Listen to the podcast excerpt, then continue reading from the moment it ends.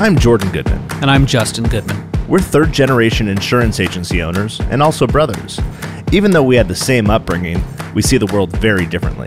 This caused significant issues in our early years, but we eventually embraced the idea that every coin needs two sides to be complete. In 2018, we launched our second company, Total CSR, with the aim of reducing new to industry onboarding timeframes from two years to two months. Since then, we've traveled the country speaking to thousands of agency owners and their teams, and we've come to realize two things. We all struggle with similar challenges, regardless of size and location, And oftentimes, we are too embarrassed to ask for help. The Independent Agent Podcast is our attempt to provide helpful answers to your most difficult questions. Anonymously, of course. Thanks for listening.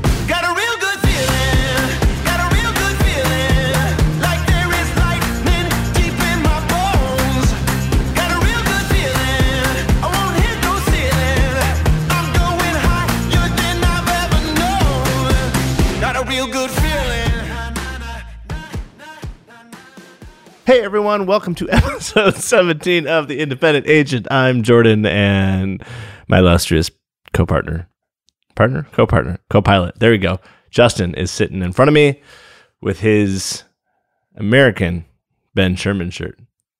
Indeed. Indeed. Cocktails. What are we making?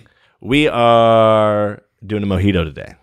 So, the one thing where I differentiate my mojitos is a lot of people go crazy on either the cane sugar or the simple syrup. I actually prefer none. I don't think you'll like none, so I'll just put an eeny weeny teeny weeny little dash in there for you. But here's what we're gonna do. I need to like move this over so I can talk while I do this, or you can like You want me to? maybe you can talk. Maybe it doesn't have to be me that talks the whole How time. How about I tell a story? You can tell a story. Okay, so this came up. I've got my kids in all sorts of sports. My youngest has decided to follow in his father's footsteps and join the golf team at his school. And as such, I'm looking into golf camps for him because I used to go because I thought golf camp was awesome. But I have a funny story that you don't even know about that I never shared with you, I don't even know about. that you don't even know about. Okay, I'm listening So and muddling. my first golf camp I ever went to, I was in junior high, and I'm at golf camp. one time at golf camp, there wasn't a flute or anything else oh, involved, Oh God, take it there. but I was rooming with two people, one of which was the son of a producer of the movie called Jack the Bear, starring Danny DeVito.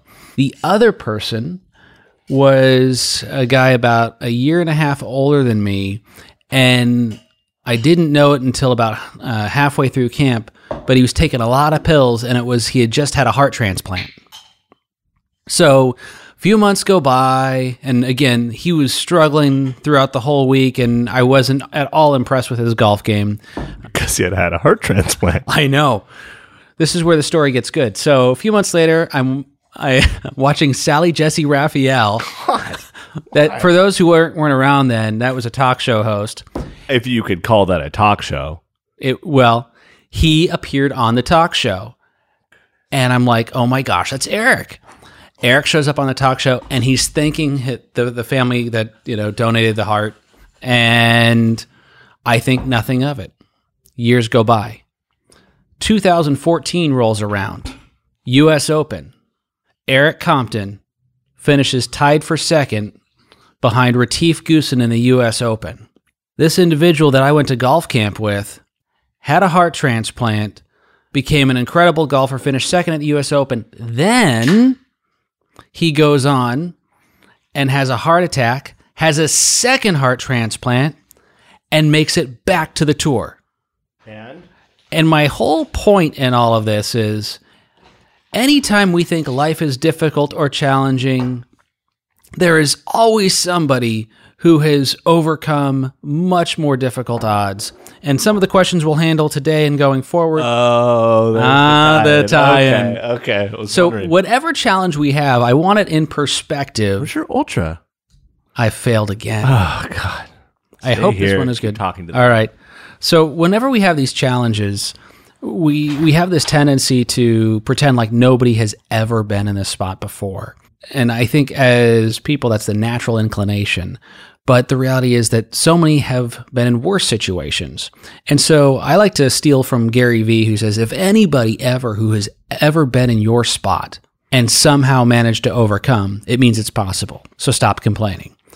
So, with that to say, I think it's a cool story of a guy who's overcome. And while, yes, everyone who is impressed with Tiger Woods' amazing comeback, there is a far more less publicized comeback in Erik Compton, who has no idea probably who I am to this day. In fact, I guarantee it since I haven't talked to him since junior high. Yes. I'm just waiting for the story to end. The story is over, but because he takes so long to make a drink, I chose Well, it actually took even longer because you forgot your drink in the fridge. Well, I think we are all better people for this story. Look up Erik Compton. He has a charity that uh, Everyone's going to just start like fast forwarding through the first five minutes of our podcast. That's all right. That's all right. Okay, Okay, so- here's the drink. So we had a mojito, which is a bunch of muddled lime and mint and some white rum. Do not use dark rum. And some simple syrup, just an itty bitty dash. Why don't you use dark rum? Flavor is different. Different flavor. Like light beer and dark beer type? The, just uh, dark rum's uh, much spicier. Okay. So, yeah. All right. Here it goes. And then we top it off with a little club soda or Perrier. Okay, here comes. Not bad. Refreshing. Refreshing. Refreshing. I can taste the mint. Mojitos are supposed to be refreshing. Yeah, I, I dig it. So, would you like that sweeter or as is? As is. I don't think I could go sweeter. with it. Yeah. Okay. I am just killing it lately. You are improving by the day. Is this your choice or somebody else's? Uh, this is a recommendation, but my recipe. Okay, so you get partial credit. Partial credit. All right, Are you reading or am I reading? you can go ahead and read this one. As the newest member of our commercial lines management group, I am the lowest person on the totem pole. I have now been tasked with handling meetings with carriers that are not high on our priority list. Nobody wants to do those meetings. sorry. And sorry, that was my whatever. Instead of telling them we are not going to grow with them, I am forced to meet with them, listen to the latest and greatest on their products and promotions, and make empty promises. Not only do I feel like this is not the best use of my time, I have to then explain to them the lack of growth, or then I'm laughing because, gosh, have we been there? It's a little uncomfortable to meet with them over and over just to save face for the agency. Is there a better way to handle it that's fair for everyone involved? All right, well, I'm going to take us off course really quick because I have another challenge. Shocker. Since I have a family member on the carrier side who is a marketing rep, mm-hmm. if you are the first person to email me his name, $100 Amazon gift card, if you can find out who the marketing rep is that is related to me. Are you going to give the relation or no? Oh, yeah, brother in law. We'll give that. Yeah. So there's your challenge. And now I'll give you my answer. I think it's always difficult to have to have these conversations with the carriers because I feel like it doesn't matter what we say to them, they come back with the same rah rah speech anytime they come out. Yep. So I'm not sure, even if you told them like it is, which we have done pretty clearly on numerous occasions, that it wouldn't phase them. They're going to come back and we'll have the same conversations about market appetite, what they want the next month, the next year. We've had some of those same conversations year in and year out. So I would say that you should be honest about what your market appetite is within the agency and where you can perform and where you can't perform. As to being the lowest person on the totem pole, maybe they think you're the best BSer, which is actually a talent in itself, right? Or maybe because you don't know as much as they know, they feel like when you're saying, yeah, we could probably do those things, you actually believe it. And they're not feeling like they're lying to the carrier's face. So you're serving a good purpose. You're serving the greater good. I I don't necessarily align the person who has to meet with the carriers as the lowest person on the totem pole. I don't think that the carriers want to meet with the lowest person on the totem pole unless there's some training issue. So I would say make the most of it. Be honest about what your opportunities with the carrier are, what they aren't. I think they're still going to come back. Say it with a positive attitude, saying to them, if we can do something that fits within our wheelhouse, let us know. We're absolutely willing to play ball. But I think part of the marketing rep's job is to come out regardless and try and pitch you the same way. Jordan, Yeah, I mean, I think this is a carrier problem. This is not an agency problem. Mm-hmm. I'll probably get in trouble for saying this. So I'll watch my words, but like, I don't know that there's really should be a marketing rep role. With all all due respect to your brother-in-law, like you're trying to cost him his job right now. once or twice I've had a marketing rep come through when I couldn't get in touch with the underwriter and I couldn't find someone to, to work the way up. They don't, at least in my experience, my relationship is always with the underwriter. It's not with the marketing rep, right? And here's the thing they come out how many times, if you are an agency principal or heck anyone in this position, they come in, they go, Oh, here's our here's our newest hit sheet. Here's who we, we've done, the accounts we've written. It's like we've written three plumbers and six restaurants and three trucking companies. That's what we want you to send us. But we really want to go after bowling alleys. So if you can send us some bowling alleys, everything is so all over the place. And we had an instance the other day, well, probably three or four months ago, where a carrier approached us and they said, okay, we really don't like our hit ratio with you. We say, okay. They go, we really want to be putting more business on the books with you. We said, yeah, we'd like that too. We think you guys have a great program, great coverage forms, etc. But you guys won't write the type of business that we do. Yeah.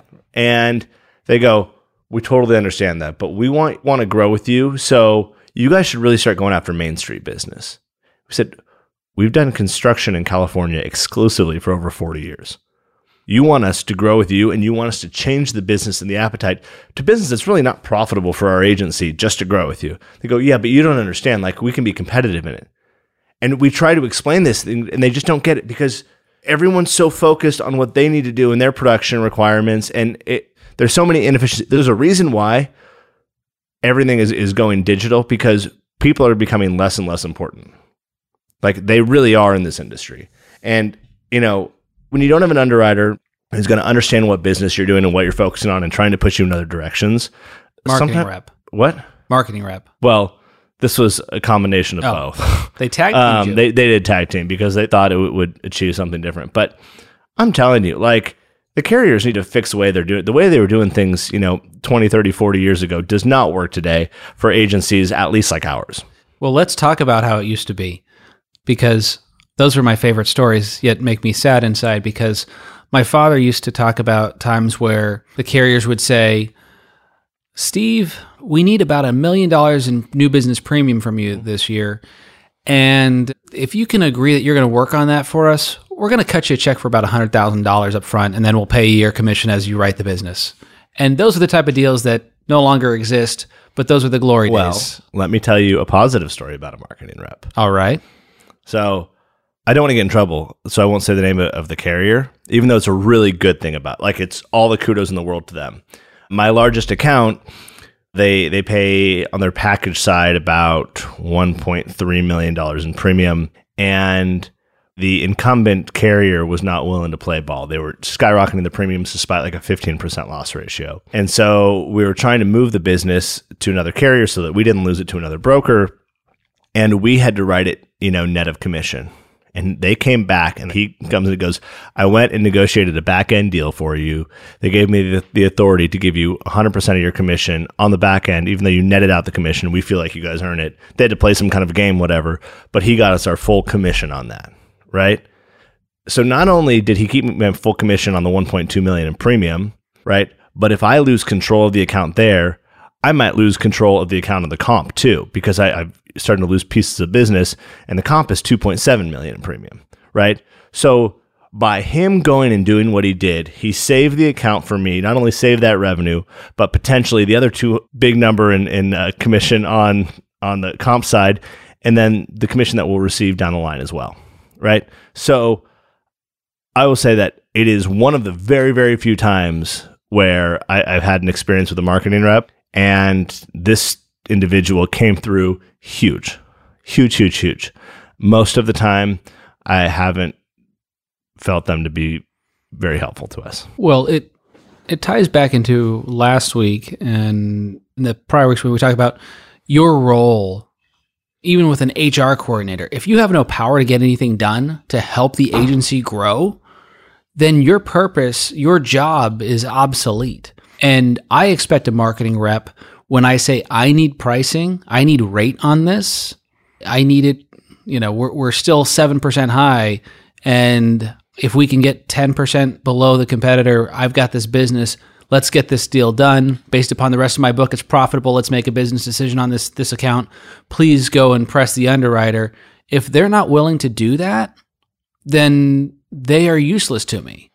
That's what I need a marketing rep for. Or in your case, to find a way to get the commission. But I don't find them proactive. I find them reactive. And most of the time, it's them explaining to me that, Justin, I'm doing my best, but my hands are tied. Right. And if your hands are tied, why are we even having meetings with you? Mm-hmm. We've had, Well, a lot of them have stopped doing meetings, which Yeah. I'm grateful for. Um, but we do have ones that then they're like, well, we want to get your production up. They want to meet once a month. I'm like, I don't, I don't want to meet with you once a month. Mm-hmm. We're going to be having the same conversation every single time, and it's weird because we have this joint obligation to both our insureds and the carriers, but it, it's a huge pitfall in the way that these carriers have operated. And and again, I know there are carriers that don't operate in California that people speak amazing things about marketing reps. So again, my experience is limited to California, but I just I wish that either they would change and become more more helpful or eliminate a lot of the roles entirely. And what I'll say is, my brother in law, whoever finds him, is kick ass at what he does. And he asked me before he even came on as a marketing rep everything I hate about marketing reps right now and vowed that in that process he would do it differently and attack it differently and actually provide that value. And to his credit, he has searched for every way within the construct that he has at that company to provide that value and learn. And so, uh, if you happen to be using him, you are very lucky because he is a standout individual within the industry. So, hopefully, you find him and get your gift card. Perfect. Leave that one at that. All right. Oh, I'm reading this one. Okay. So long. They're getting longer, people. We don't like reading long sentences. In fact, I think we've talked about before when people send me emails, they just say what they need to say in the subject line. Yes, that's all an email really should be. Which they should just send text to us and then we'll be just as No, well. because text you can't mark as unread because I want to read it and then leave it as unread, so I come back to it. Okay, whatever. I've been in the industry for 15 years. I started as an account manager. After 10 years, I moved into a management role. After the last couple of years, I've had the good fortune of connecting with some amazing people in the industry from all across the country. During this time, the agency cut my travel options and limited me to one conference per year. I've elected to invest my own money and vacation time in attending these conferences as I feel this is an important part of my continued learning and growth in the industry. However, when I return to the office after these conferences, I'm still asked to provide a write up of takeaways and basically hand the information over to my agency. I'm a huge proponent of sharing the information, but is there a way for me to better leverage this situation for cost sharing with the agency? Jordan, go. Is this person? I, I get that they're. It sounds like they're paying their own and vacation time. yeah. So they're working for free for the agency. Actually, they're paying with their vacation days and their own dollars for travel, and then having to come back and do a write up for the agency. That's abysmal. That's awful. But if you want to come work for free for us, that would be amazing. But that's awful. Yeah. I don't know who that agency is, but that's terrible. Like you need to you can't do that. That's horrible. This is how you lose people, right? You just pull things like like that's insane. Okay, look. We really really really value our employees here and our staff. Even so much that like when we talk about them, I don't say that people work for me. I say we work with them. Like my coworker whatever. Just because I, it's important for everyone to be equals. Okay. So we really try to take care of everyone. If anyone wants to go to any conference or do anything with a client or education or otherwise, no matter the cost, no matter where it is, we've paid for 100% of it, whether they pass the test, like a lot of the, you know, ones for CIC courses or whatever, people go and then they don't pass and then the agency doesn't pay or they'll pay 50% or something No, if you're taking the initiative to go better yourself, you're doing it to better our agency, right? We pay for it. Period. End of story. I mean, this shouldn't be so many nickel and dimey things. I don't get it, man. If you're large enough to be able to move someone to a management role in an agency, meaning you're not a five person agency, you're probably at least a 20 person agency, there's money to send people to these things, right? I'd say you probably should put your foot down and say, sorry, if you want to know the knowledge that I've gained there, you need to pay for me to go. They're not going to react well to that, but sometimes you need to call a spade a spade. Like, that's nonsense. Yeah, I I think it's nonsense and I the audacity to after making said employee go there and then pay for themselves and then say I want all the information that you gain there on your free time like that now I'm not paying you for. Tone deaf, there's there's lots of adjectives I could use, but I would say that I can't fathom a situation where that would make sense. I urge you to stand your ground and say, if you guys want the benefit of of what I learn at these conferences, you better reimburse me for my expenses. You clearly find it of value. And if I'm the agency, so let's just take I'm going to throw any conference out there. Let's say it's 700 bucks, 1000 bucks for the event and then $1500 in travel, hotel, right? So let's say we're at $2500, $3000. If you think that information that this individual is providing is so valuable, wouldn't you just reimburse him for that? Like, So I don't understand it. like or don't ask him at all about it. I Right. just Either the option is look, individual A says, Hey, I want to go to these conferences. Uh, and they say, No, you know, we don't really see the value in them. We're not going to pay. He goes, Okay, I'm going to go anyway because I see value. The transaction post conference should be, Hey, we want you to do a write up. No, you didn't see the value, so I'm not going to do it. If you wish to reimburse me for it and give me my vacation time back for it that I took, I would be more than happy to do a write up for you. That's what that should look like. Because that's exploitation, plain and simple to me. yeah. I think it's pretty straightforward. Put your foot down. I mean, you're in management. You can move to a different firm, right? I mean, you've got 15 years in the business. Sounds like you've got expertise. You probably know people moving around to all these conferences. Move to a different agency. Yeah. Leverage the relationships, the conferences you paid for yourself to Right. benefit yourself. Yeah. I mean, unless it's just maybe one bad manager, it could, we could be being, you know, just crappy and just shaming an agency when it's just a terrible individual at the agency that makes that decision. But either figure that out and go around them or move the hell on. And if you really want to have fun, send me the uh, LinkedIn profiles of said individuals, and I'll send them the link to the podcast just unsolicited. Oh my goodness. that would give me so much joy. By the way, also, you can send What if we post it and then tag them in the tag post? them. That would be amazing. Glory. Scorched earth. That's how I roll. Yeah. But also, you can send uh, anonymous elephant poop to people. What? Yes. Anonymous elephant poop. Yes. Feces is allowed to be transported via U.S. mail, believe it or not. So you could send a box of But there is a company that transports elephant poop, Yes. not like dog poop, cat poop. Oh, they have a variety. How? It's a business model. You can send anonymous poop somewhere. They won't light it on fire for you. I swear, if you can't find a way to make money in this world, like if that is a business, then anyone can find a way to make money. And I think they're probably doing well because there's people like me that exist. It's unbelievable. So I think we covered these two issues.